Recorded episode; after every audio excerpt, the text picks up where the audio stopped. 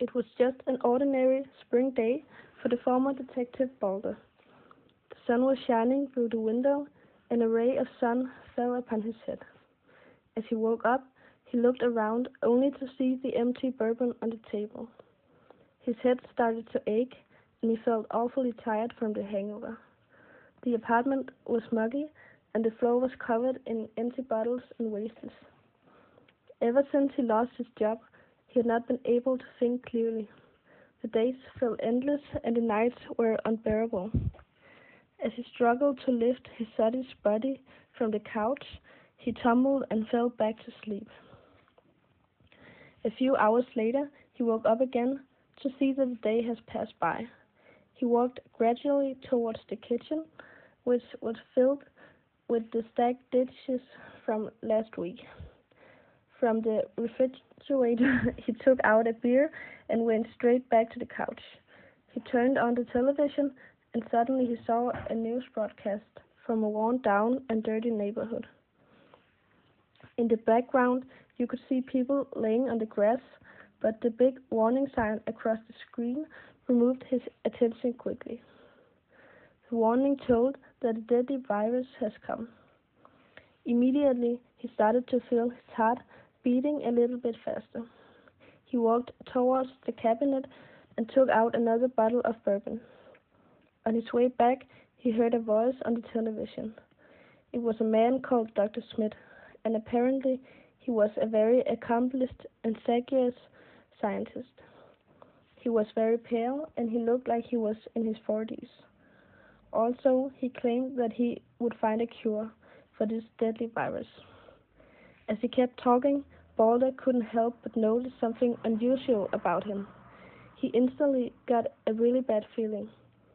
After finishing half the bottle of bourbon, he fell straight back to sleep. More days passed by, and Balder continued his same old habits. The days were the same, although he could not let go of the strange feeling in his body. At first, he thought it was just the outcome of his not so salubrious lifestyle, but after a while he started to think closer. Ever since the day he heard about the virus, the news had been filled with stories about people dying one after one. Something was wrong, he thought to himself. He knew that it was time to pull himself together and solve this. He looked out of the window as he saw the weed walking around from a great distance. It was as if they did not know their pathetic life only brought shame and disgust to the rest of the world.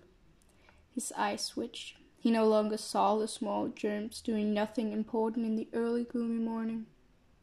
Instead, his eyes went to his pecan colored hair with his clean shaved face. Every little hair was placed perfectly. He was under control. Nevertheless, he could not control how much they kept multiplying. They never stopped. They were like bacteria in the most perfect condition to keep increase in number. Quickly he turned around on his heels, repulsive from the window, glazing upon his spotless floor.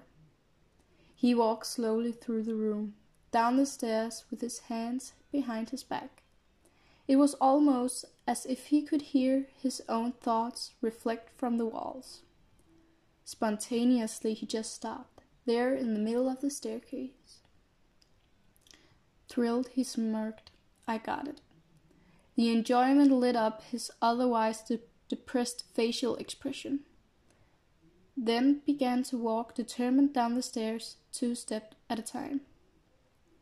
He reached the end, then proceeded to peer over his many guinea pigs and equipment. Flying, he went to his work table to begin his life's work. It would be the sensation of the century. The minute next night was spent down there, only with enough coffee that could barely keep him awake. When the dark circles under his eyes began to emerge, he was still not done. However, as he said to himself every night, it is all worth it for the society. As he continued his research, many of the subject dies, yet they could not spread the glorious living artifact fast enough. Therefore, he had to continue. even in his currently slow pace. One night the coffee could not help him any more, and his arms turned heavy. His head felt like stone as his arm betrayed him and left him unconscious on the floor. The incident resulted in a test tube falling over, dripping into the cage. When he woke up, there was no telling what the clock was. It was a waste of time that only left him behind. Nevertheless, he rose weakly while discovering the intense headache that was left. Then proceeded to check if his life's work was stable. It was not stable. From the cage's water storage leaked what looked like blood. In pure excitement, he tore the lid off, entirely to see all the subject just laying there as the dirt it was. While he waited for the sunset, he replicated the cells, leaving him with the perfect solution to the society's problem. Such a small bottle with such great power. Hurried, he grabbed his black overcoat as the dusk lay upon the city as carpet on the floor. To prevent from any unwanted noise, he walked the last bit from the station down to the filthy slum, which the lowlifes called home. How remarkably pathetic. While he was hiding in the shadow, he stumbled over a homeless camp disgusted by the horrible smell of years old eggs and huge amount of chaos where people almost laid over each other. It was a miracle he did not puke all over those filthy maggots. They probably would not even notice. Although his despite for these creatures, he had a task. Then he proceeded and bent over one of them while taking the cork out of the bottle. It was out. It was remarkable, and none of the lazy trash even woke up. The past three days have been used to find some sort of suspect, at least some clues to follow. Balder's search for the guy behind the virus had been intensified, and Balder is now without sleep and normal hygiene. He has started to look like a worn down caveman coffee cups and fast food bags on the floor, as well as the disgusting amount of leftover food on what used to be the kitchen counter. His apartment had been turned into an evidence board for this amazingly big case. The stinky apartment is filled with post-its, notes, photos, suspects, and red lines guiding one through the whole mess. The list of suspects was short, and Balder therefore had to make changes to his investigation. Balder spent hours working on the list, trying to figure out who and why. Balder's only chance of getting closer to solving the case was by getting either a key witness or by luck finding the person who did it. He started to think logically. What had been made, how had it been made, and who was capable of making it? He dug out every single doctor professor and scientist who could he could find. Without any resources, Balder had a hard time doing so. His only option was to question the doctors at the hospital, the professors at the schools, and the scientists at the labs. No one seemed to know anything, yet everyone seemed to hide something. Balder acted paranoid. He started to think everyone had something to do with the virus. As he aimed for the exit, he heard something, something he found very interesting. A patient yelled at one of the doctors that no one knew what was coming that the evil was spreading, and it was spreading fast. Balder saw the opportunity and interrogated the patient. Balder had found the key witness he was looking for. He questioned the patient for an hour and got nothing. The patient, who was supposed to be the perfect witness, started talking nonsense. She started to mumble. Balder was disappointed like never before and decided to go home. As he walked down the street, he replayed the whole scenario in his head, remembered every little detail that seemed important. Firstly, the maker of the virus had been seen at a train station. Secondly, the maker had a bottle filled with something similar to gas.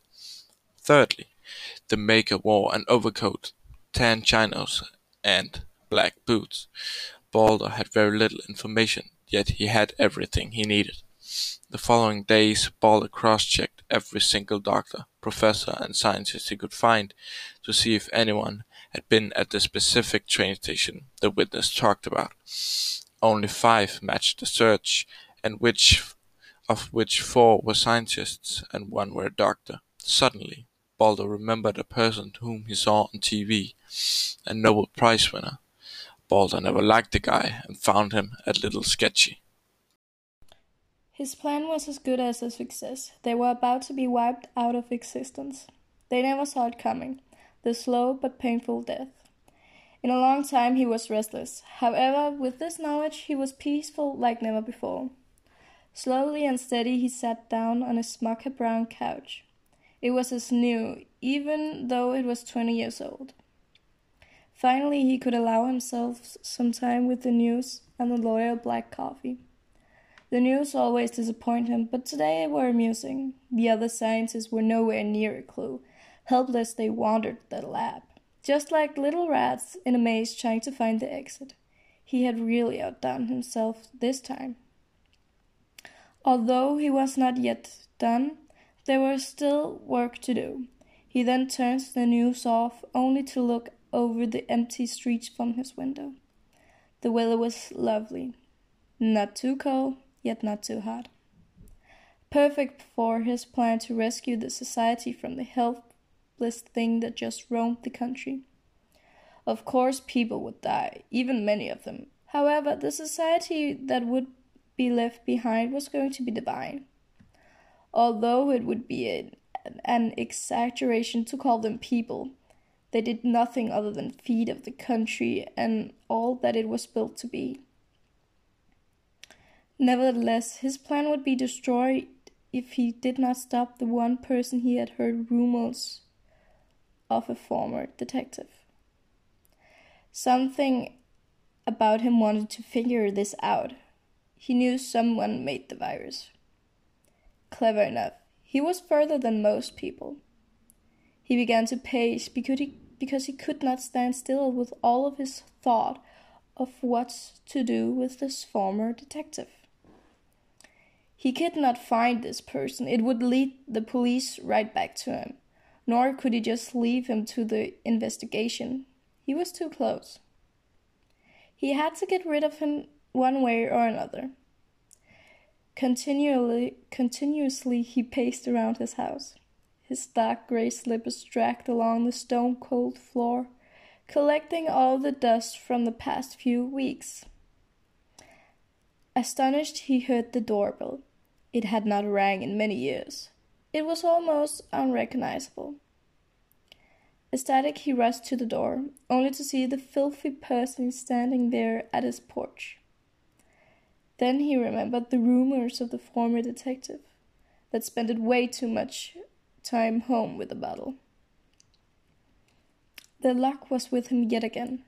He could not miss this opportunity. The doorbell rang again, impatiently, this Balder of which even knocked the door three times. He turned around to look for something usable. That was when he saw his lapis colored glass vase. It was still empty. The light sunshine reflected through it in front of his couch. He rabbit grabbed the vase. It was heavy enough. Therefore, he rushed back to the to open the door before Balder walked away. He stood behind the door as it slowly opened one of Balder's formerly black shoes show. With all of his strength, the vase shattered at the account of Balder's head. Balder fell down among the blue pieces of glass to the floor.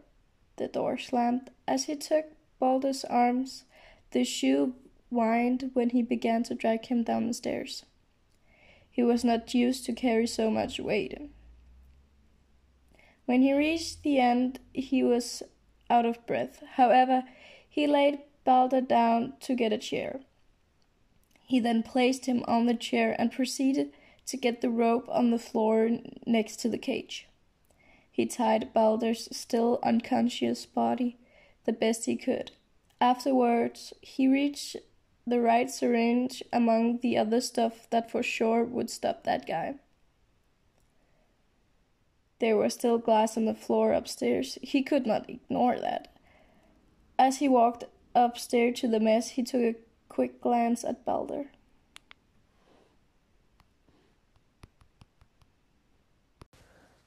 His eyes slowly started to open up, and his body felt extremely heavy. At first, he couldn't remember where he was, but as his vision began to come back, he could see that he was in a laboratory. Suddenly, he started to remember. He tried to stand up, but something was holding him down. His hands were tied behind the chair that he was sitting on. They were quiet, and all he could hear was his heart beating. While trying to escape, he started to hear footsteps coming closer and closer. However, his vision was still blurred, but he could see a man walking gradually towards him. As he got within reach, he could see that it was Dr. Smith. What do you want from me? What did you inject me with? he distressed asked. Dr. Smith had a knowing smile on his face. He looked him deeply in the eyes, but all Balder could see was pure wickedness. Actually, I am very sorry that I had to do this to you. Believe me, but I couldn't have you exposing me to the rest of the world, Smith answered. He started to realize what was going on, and his entire body was shaking of dread. He knew that he had to think fast. Therefore, he started to search the room for any kind of objects he could use. In the corner, he spotted a Stanley knife. Now he just needed the right moment. If you are going to hold me hostage, the least you could do is feed me, he asked while smiling very sarcastically. Dr. Smith gave him a very annoyed look, but then left the room. With every strength he had left in his body, he dragged the chair across the room, reaching towards the knife. He rushed back and barely just made it in time before the, the door once again opened. Behind his back, he started to cut against the rope around his hands. Dr. Smith came close to him and started giving him the food he had fetched. It was now or never. He ripped the rope apart and grabbed Dr. Smith's arms. He managed to pull him down on the floor, and they started to fight intensely. His body was still weak from the virus injection, and he could barely fight back. Instantly, he started to become dizzy, but he had to pull himself together. Out of nowhere, Dr. Smith came towards him with the knife in his hands, and for a moment he thought to himself, This is it. But he refused to give up. Consequently, he struck Smith in the head just before he was about to stab him, he dropped the knife on the floor and he fell down straight away. Everything went quiet. Afterwards, he dragged his unconscious body to his truck and put him in the trunk rack. He searched through his pockets to find a cell phone and called down to the police department to tell them he was coming to hand in Dr. Smith. So he got in his car and started to drive. His body was still shaking from the virus, but also the adrenaline. He soon arrived and walked through the doors to the police department, only to see all his old co-workers waiting for him. They were all clapping and cheering at him. In spite of the fact that his body was aching, he felt happy. All at once he could feel everything, then he collapsed on the floor.